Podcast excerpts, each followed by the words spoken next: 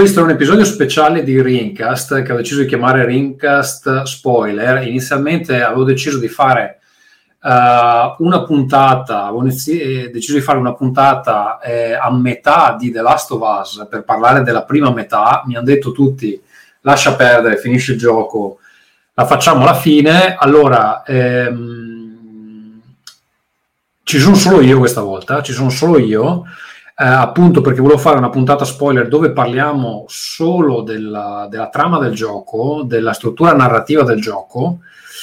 Inizialmente avevo pensato di andare capitolo per capitolo, uh, però so già che questa idea eh, mi sarebbe stata cassata amabilmente dagli altri, ma io comunque volevo fare una riflessione di tipo personale. Il gioco l'ho finito questa mattina, eh?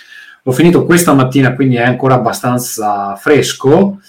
Peraltro, gioco che eh, mi avete offerto voi, cari amici a casa, perché l'ho preso con uh, i, insomma, le percentuali che ci arrivano da Amazon, quindi uh, continuate a comprare tramite Amazon al link di cui sotto, che troverete anche in descrizione dell'episodio, perché uh, poi vi faccio le puntate spoiler, o almeno cerco in qualche modo di darvi qualcosa di interessante da fare anche durante le ferie. Allora, prima di partire con questo episodio, voglio raccomandare a tutti, se non avete giocato The Last of Us 2 fino alla fine, non ascoltate questo episodio, tornate ad ascoltarvelo in un altro momento. Tornate in un altro momento perché uh, sicuramente uh, partirò immediatamente con degli spoiler uh, nucleari, ok? Quindi se non volete sapere qualcosa di The, di The Last of Us 2, non ascoltate questo episodio, ve lo riascoltate quando avete finito. Um, nella prossima puntata regolare eh, ne parleremo anche con gli altri, magari più a livello di gameplay, più a livello di esperienza, eccetera. Uh, in questo caso, appunto, appena finito, sono fresco, vorrei discutere di alcune cose. E um, appunto non, cioè, volevo avere la possibilità di fare una riflessione un po', un po così personale. Eh, peraltro ci vorrà del tempo, ci vorrà qualche giorno per organizzare con gli altri, non so nemmeno come sono organizzati con le ferie, quindi uh, insomma in, uh, ci penseremo per tempo, faremo un episodio dove, siccome l'hanno già finito anche gli altri. Um, dove ci sarà altro spoiler, ma in questo caso, insomma, state lontani da questo episodio se non volete sapere niente del gioco. Allora, salutiamo, saluto Logan Singer che, che sta guardando. Eh, datemi un secondo che metto qualcosa di sfondo, qualcosa da guardare se ci state seguendo a video, eh, più che altro gli, artwork del gioco.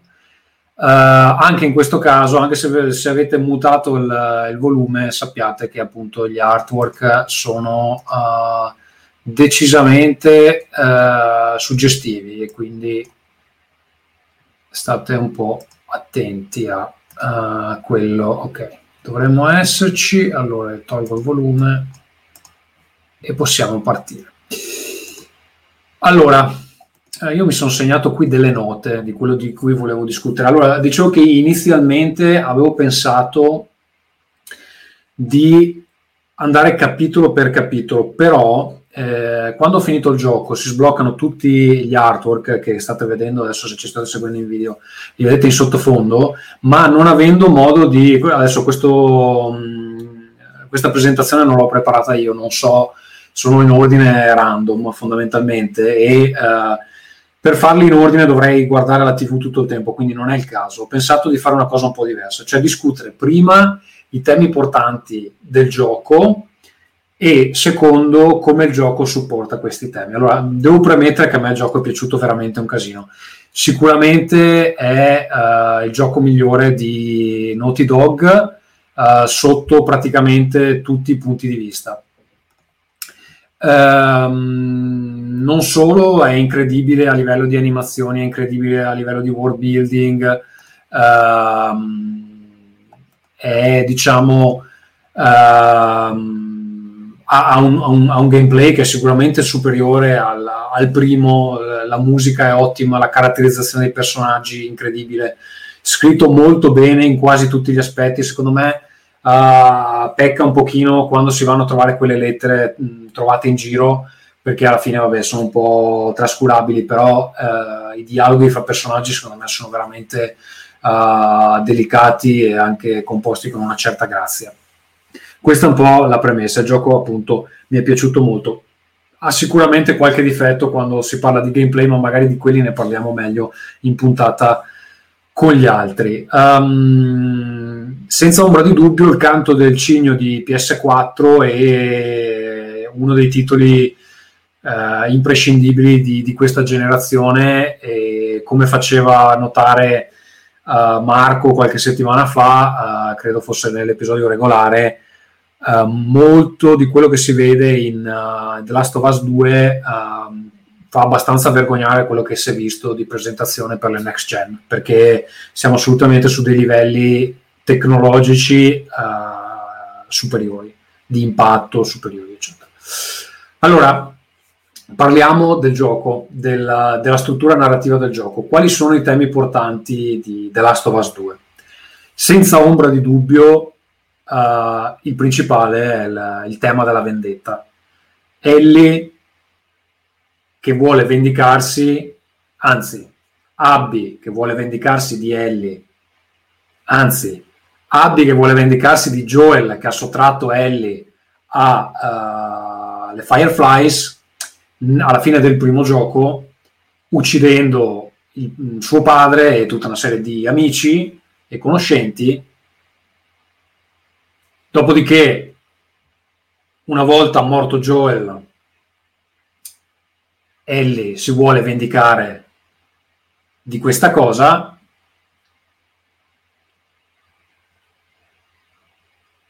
se ne va in giro a uccidere una serie di amici di Abby, Abby fa lo stesso e poi si continua in una specie di circolo vizioso di azione e conseguenza da cui fondamentalmente in particolare Ellie non riesce ad uscire.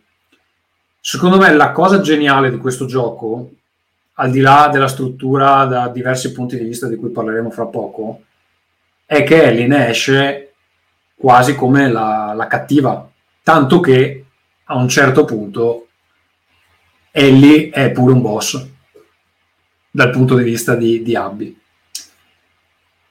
Uh, un altro tema molto importante è uh, quello del perdono, cioè il fatto che Ellie non abbia mai perdonato a Joel di essere stata sottratta in quanto cura uh,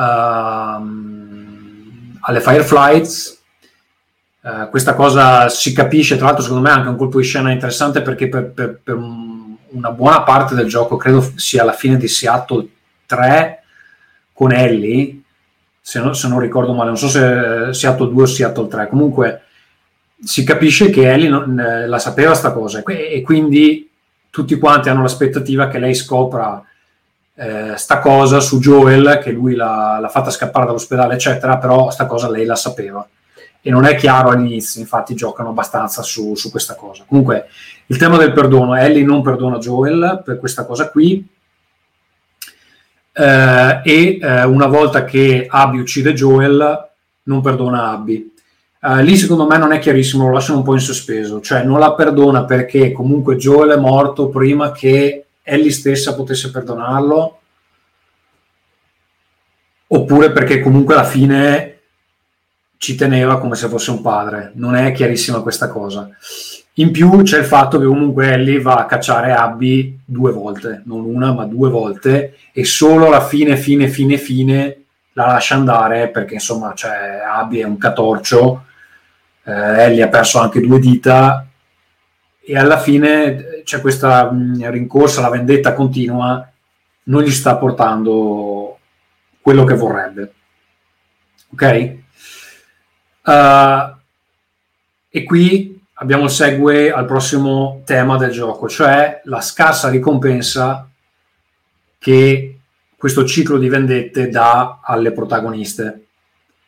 Uh, prima di tutto, quando Ellie torna alla fine alla fattoria, la trova abbandonata e quindi ha perso eh, insomma, la, la, relazione con Dina che insomma, viene lasciato in sospeso se è tornata a Jackson o insomma, se è finita peggio.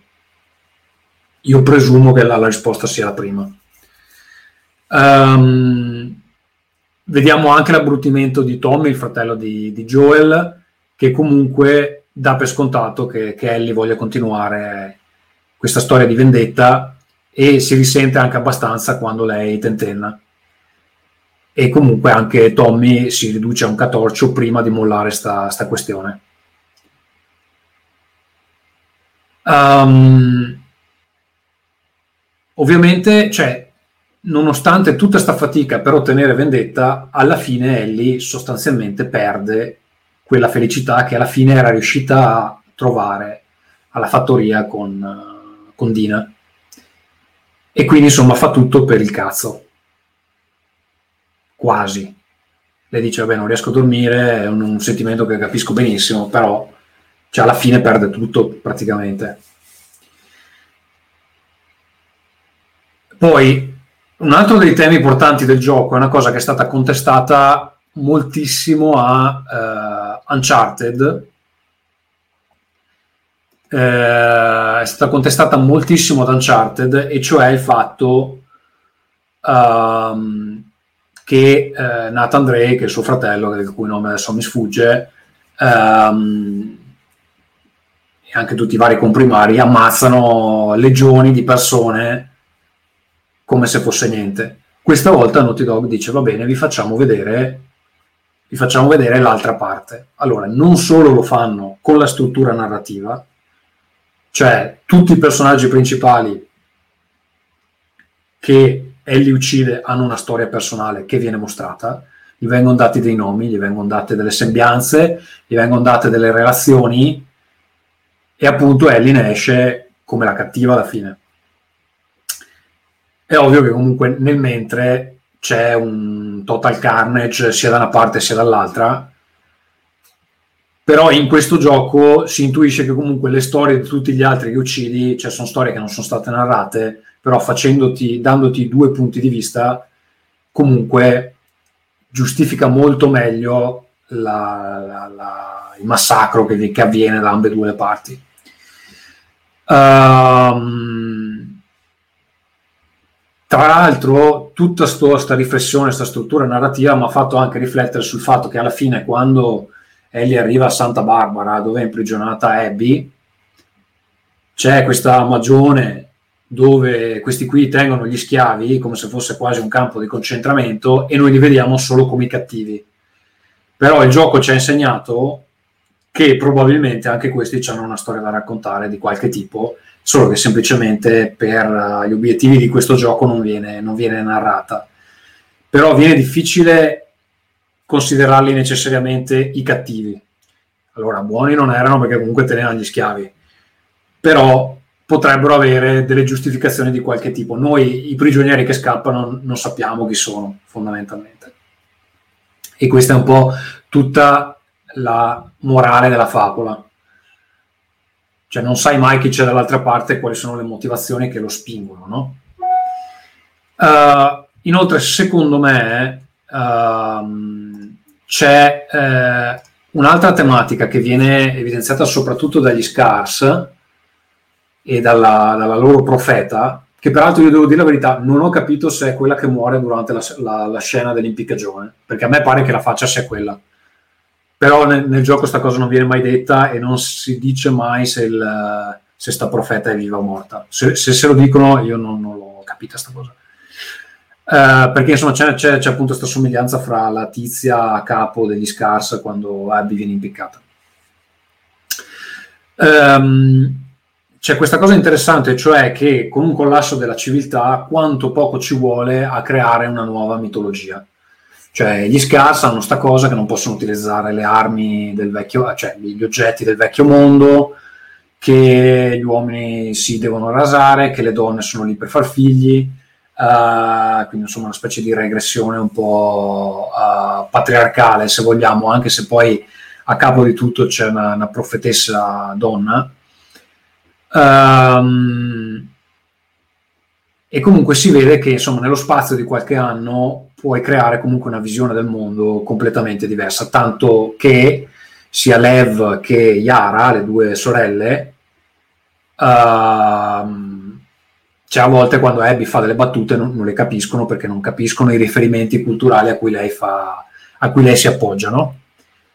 E questa è una, è una, tematica interessante che comunque non molti giochi esplorano e che eh, sicuramente ha dei risvolti uh, nel mondo reale. Ora, eh, salutiamo anche qualcun altro che è venuto a vederci in diretta. Abbiamo Lorenzo Gambelli, Gregory Raffa. Ciao, grazie di esserci. Um, cos'altro c'è di interessante? Allora, com'è che il gioco supporta questi temi? Bevo un bicchiere di acqua, poi ve lo dico.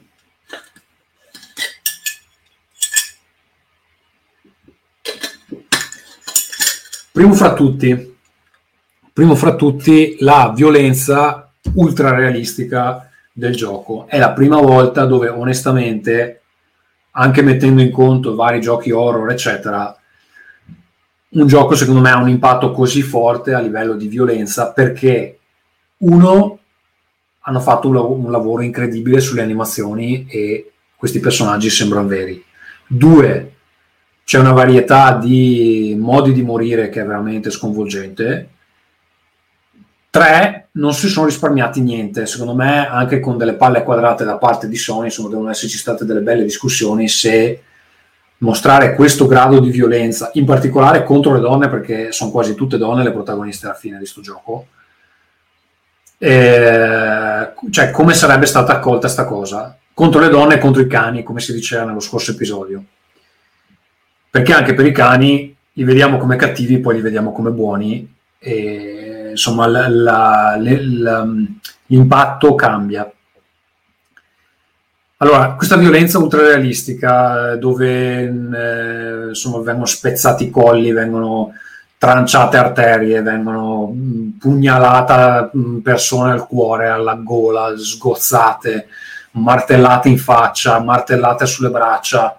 Ecco, secondo me c'è la scena che veramente a me ha disturbato, era quella che si era già vista in un trailer, che però avevo, non avevo guardato proprio bene perché non, mi, non volevo farmi degli spoiler eccessivi è la scena dove effettivamente Abby è che sta morendo asfissiata e impiccata. E, uh, e c'è uh, questo gruppo capitanato da quella che a me sembra la profetessa, però probabilmente un'altra, che comunque gli dice in inglese dice Clipper Wings, eh, questi prendono un martello e gli tirano, delle, tirano delle martellate sulle braccia perché gli spezzano il braccio. Evento che poi dà luogo a tutta un'altra serie di cose cioè alla corsa per trovare gli antibiotici per segare il braccio a Staiara, che poi muore come un cane comunque. E quindi anche lì c'è l'inutilità di tutta questa faccenda. È interessante che abbiamo fatto questa scelta perché appunto una cosa che il gioco fa è che uccide dei personaggi chiave senza praticamente alcun problema. La morte di Joel è veramente atroce. Peraltro Joel lo reintroducono in maniera anche molto emozionale, secondo me. Uh, c'è quella scena dove lui va a portare a lei la chitarra e... che ha trovato, eccetera, che a me mi aveva anche un po' emozionato, devo dire la verità. Poi che morisse si intuiva perché tra l'altro me l'avevano, cioè continuavano a farmi dei mini spoiler e quindi era anche difficile stare lontano completamente dagli eventi, però si capiva insomma dove, dove sarebbero andate a parare le cose sicuramente mi ha stupito la violenza con cui lo uccidono, perché non è che lo uccidono off camera, eccetera, lo uccidono con una massa e ti fanno vedere che gli spaccano il cranio, insomma. Una scena, cioè, che Sony uccida uno dei protagonisti principali così, per me era quasi impensabile. Cioè, mh, mm, immaginarsi Nathan Drake morto così, l'anno scorso non, non ci avrei scommesso un cent. Um, inoltre c'è indubbiamente un certo grado di sadismo uh, verso i protagonisti perché gli succede veramente di tutto. Mm, possiamo dire eccessivo, possiamo dire che nessuno riuscirebbe a sopportare un grado di sfiga di, e acciacchi di quel genere. Sì, possiamo dirlo. Sicuramente tutta questa violenza supporta questo messaggio che cioè per la prima volta, secondo me, in un gioco ti dice vuoi la violenza, vuoi ammazzare la gente, è così. È così, ti piace, ne vuoi ancora? È così, eccone, eccotene altra. Finché, cioè, come videogiocatore, come, come siamo anestetizzati um, rispetto a questa tematica, rispetto a questa tematica, um, cioè si rompe qualcosa dentro quando, quando, la violenza è di questo tipo verso persone che sembrano vere um, in una situazione che è molto realistica, eccetera. Non è più divertente, non è divertente. Infatti, secondo me, la cosa migliore che hanno fatto con sto gioco è togliere l'elemento multiplayer. Perché tutto questo discorso sarebbe stato invalidato nel momento in cui loro avessero detto benissimo, questa è la storia che vogliamo raccontare, adesso andate in multiplayer e massacratevi. Perché nel multiplayer ammazzare gli altri è divertente. Non lo è nel gioco principale. È teso, è challenging, non mi viene il termine. Uh, ci sono delle sfide quasi puzzle dove decidere come approcciare una certa situazione per uscirne vivi, ma non è divertente. E secondo me quello è esattamente quello che il gioco vuole dire. C'è una fortissima dose di narrazione tramite l'environment, quindi tramite gli ambienti. Infatti ho speso un sacco di tempo a guardarmi intorno nelle case, a guardare l'oggettistica che avevano dentro, eccetera. Non solo perché comunque dalle lettere che si trovano in giro si capiscono le situazioni di vari personaggi che poi magari si trovano un po' più avanti, un po' più indietro. Per esempio, c'è, una, c'è un momento dove eh, si trova una lettera um, riguardante, se ben ricordo, dei disertori, poi si prosegue, dieci minuti dopo si trovano tre che sono stati fucilati addosso a un muro, che probabilmente sono, sono quelli a cui faceva riferimento la lettera. Non c'è certezza, però insomma esplorando si, si fanno queste connessioni dove si capiscono queste micro storie degli altri. Ma non è solo questo, guardando gli interni delle case, cioè la varietà di ambienti distrutti, eccetera, è veramente incredibile. Alcune cose sono ripetute, ma poche alla fine. Cioè, rispetto a un gioco normale, qui ci hanno messo una quantità. Io, io mi domando come sono andate le riunioni per progettare sta roba. Devono aver detto, guardate, prendete 100 edifici, 200 edifici di una città, 200 tipi di edifici, prendete gli appartamenti, prendete le case singole, prendete le officine, prendete i ristoranti, i pub, i cinema, eccetera, fate foto di tutto e poi per ognuno facciamo due, due variazioni, due o tre variazioni, ok?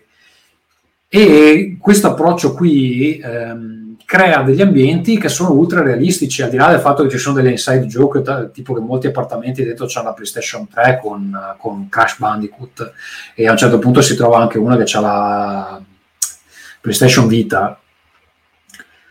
Questo approccio um, al world building è incredibile, secondo me, soprattutto si evidenzia benissimo quando si inizia la parte di Abby e si vede che loro si sono insediati dentro uno stadio e ha tutto senso, tutto senso, cioè nei sotterranei hanno le cucine, hanno le zone comuni, hanno dove tengono i bambini, se si esce fuori hanno trasformato il prato in un campo dove coltivano la roba, dove tengono gli animali, sulle gradinate hanno costruito le, delle case, per uscire dal, dallo stadio ci sono vari step, eh, c'è l'armeria, ci sono i i poligoni di tiro, eccetera. Cioè ha tutto senso. Secondo me il lavoro che hanno fatto in questo gioco è veramente incredibile. Infatti uh, ho uh, ordinato il, uh, l'artbook che state vedendo sotto. Tra l'altro devo anche controllare perché fra poco questo, questo video finisce, non so cosa, cosa ci riserva il, il prossimo.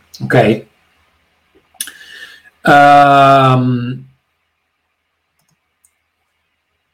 Allora, un'altra cosa che ho trovato veramente nuova per il gioco è la rappresentazione di persone diverse, in particolare delle donne.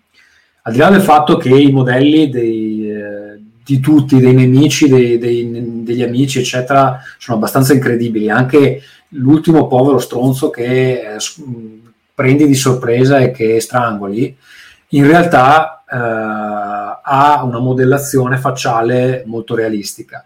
Però i, chi sono le protagoniste de, di questo gioco? Sono Ellie, sono Abby, sono Dina, sono Lev, uh, uh, se vogliamo Yara e uh, Mel, ok? Tutte donne, tutte completamente diverse. Io ho sentito che ci sono state delle polemiche sul fatto che ah, ma non puoi avere una donna muscolosa come Abby fa schifo. Abby è uno dei personaggi più belli della storia dei videogiochi che io ricordi, non solo perché è diversa, ma perché gli hanno costruito un background col controcazzi, delle motivazioni col controcazzi. Ellie, la ragazzina che conosciamo, eccetera, Dina, uh, completamente di un'altra estrazione genetica, eh, lo dice anche nel gioco che insomma, di estrazione ebraica, uh, ma anche caratterialmente, nonché, cioè, oltre al fatto che insomma, ambedue uh, sono, sono lesbiche, sono sessuali, e, e ok.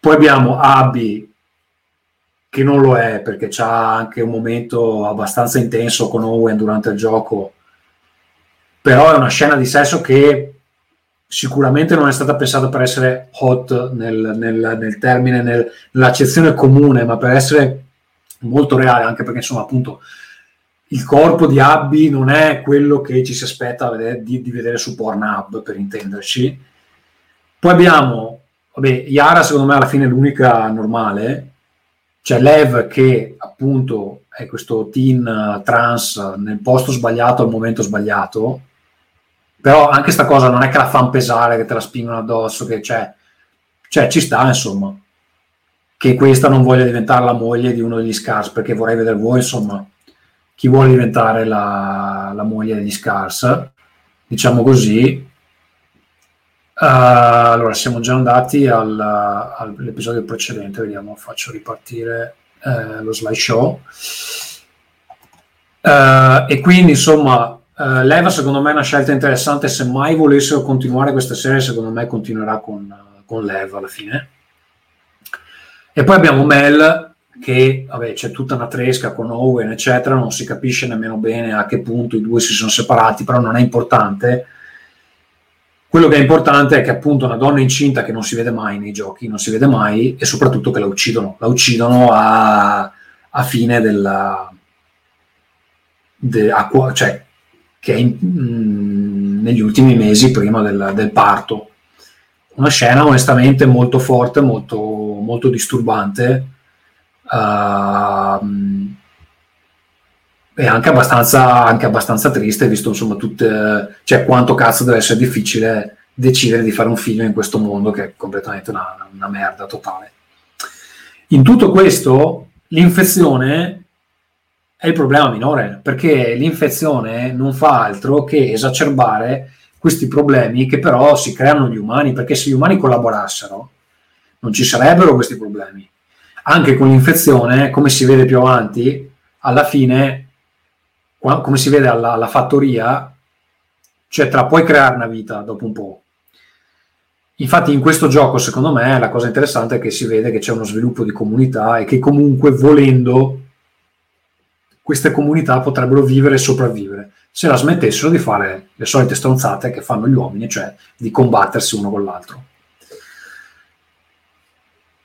E quindi l'infezione è il background del, di tutto. Ecco, una cosa che secondo me non hanno chiarito, non hanno chiarito um, e potevano chiarire è um, se a questo punto, cioè io mi aspettavo dal finale che Ellie dicesse, vabbè senti, vengo con te Abby, portami dove possiamo trovare qualcuno, cioè la cura è ancora dentro di me, estraetela, insomma. Facciamo, finiamo quello che Joel non mi aveva fatto finire. Secondo me poteva finire in quel modo. Il problema è che hanno ammazzato tutti quelli che potevano fare quel lavoro lì. E quindi la cura per questa cosa non c'è. Quindi in un ipotetico seguito siamo ancora con uh, sta, sta, infezione e il mondo sem- sempre più imploso in se stesso, sempre più diroccato, eccetera. Io spero che a questo punto non ci sia nessun seguito perché mi parrebbe anche uh, eccessivo. È vero che in questo mondo potrebbero uh, sicuramente ambientare altre storie. Però forse io spero insomma, che Naughty Dog si dedichi ad altre nuove IP, penso che possano far bene facendo altro. Allora, questa struttura, la struttura narrativa, tutto questo funziona perché per una volta ti mettono nei panni del nemico. Quindi questa struttura, al di là dell'introduzione, tre giorni Seattle da, dalla parte di Ellie, poi tre giorni Seattle, gli stessi tre giorni dalla parte di Abby con dei flashback in mezzo, ci permettono di capire come la stessa situazione può essere letta da ambedue le parti. E secondo me è un momento rivelatorio per il, per il, um, per il videogioco, perché non è che sia una struttura narrativa originalissima di per sé, è una cosa che nei giochi non si fa, perché tu hai un protagonista che ti porta dall'inizio alla fine, solitamente, e, uh, e il 99.9% dei giochi è così, al di là di, non so, Metal Gear Solid 2 che ti faceva lo scherzetto che a un certo punto cambiavi con Raiden, questo ti dà la possibilità di vedere, ok, ma chi è sta gente che li sta cercando di ammazzare? E te la fa vedere, ti fa vedere la loro vita, ti fa vedere le loro relazioni, ti fa vedere cosa gli spinge a fare quello che stanno facendo. In tutto questo, ripeto, per me Ellie ne esce come l- la cattiva. Per una colpa non sua, se vogliamo, perché se Joel l'avesse lasciata sul tavolo operatorio, probabilmente si sarebbero tutti trovati in una situazione molto diversa. Allora, in questa struttura sono inseriti dei colpi di scena abbastanza clamorosi secondo me, al di là del, del, dell'uccisione di Joel iniziale, che insomma già dai primi trailer, trailer si intuiva che ci sarebbe stata questa cosa. Muoiono Mel, muore Owen, muore Jesse, muore Yara. Tutti muoiono come degli stronzi. Cioè non è che c'è la morte epica, sacrificio totale, muoiono tutti come degli stronzi. Mel gli, gli arriva una coltellata sul collo, Owen allo st- nello stesso momento, Jesse gli, spa- gli sparano appena esce da una porta e Yara lo stesso. Sparano a Tommy, che pensavo avessero fatto schiattare, in realtà è vivo, è vivo e si è imbruttito non solo perché eh,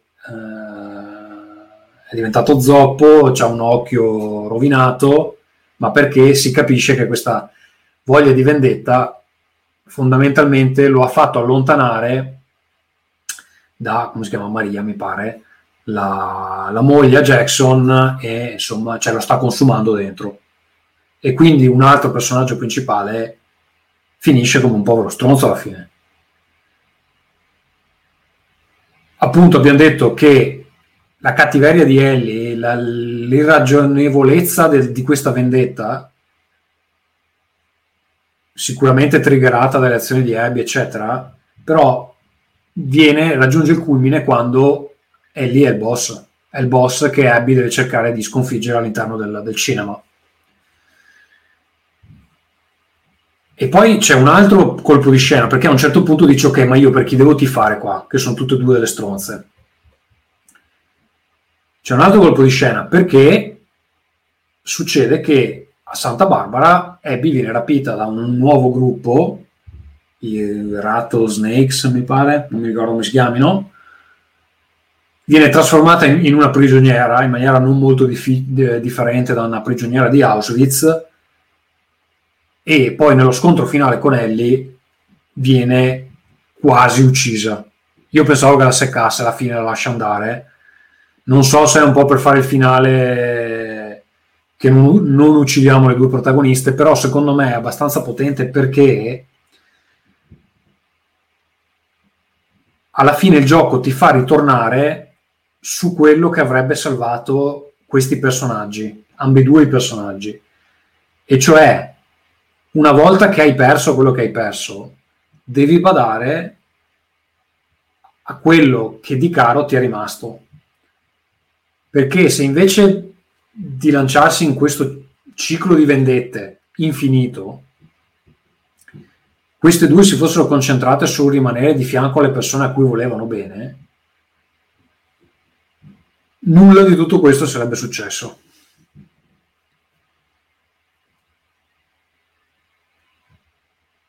E quindi la lezione del gioco qual è? Non lo so, non so se ce n'è una. Sicuramente è la vendetta non porta a nulla, a nulla di buono, soprattutto se è una cosa che non può avere fine, perché sangue porta sangue, eccetera. Ok, allora penso che questo sia più o meno quello che volevo dire del gioco, prima di parlarne con gli altri. Uh, prima di passare al gameplay e passare alle, alle, cose un po' più pratiche, un po' più da videogiocatori, però ecco, um, mi ha colpito talmente tanto che uh, penso um,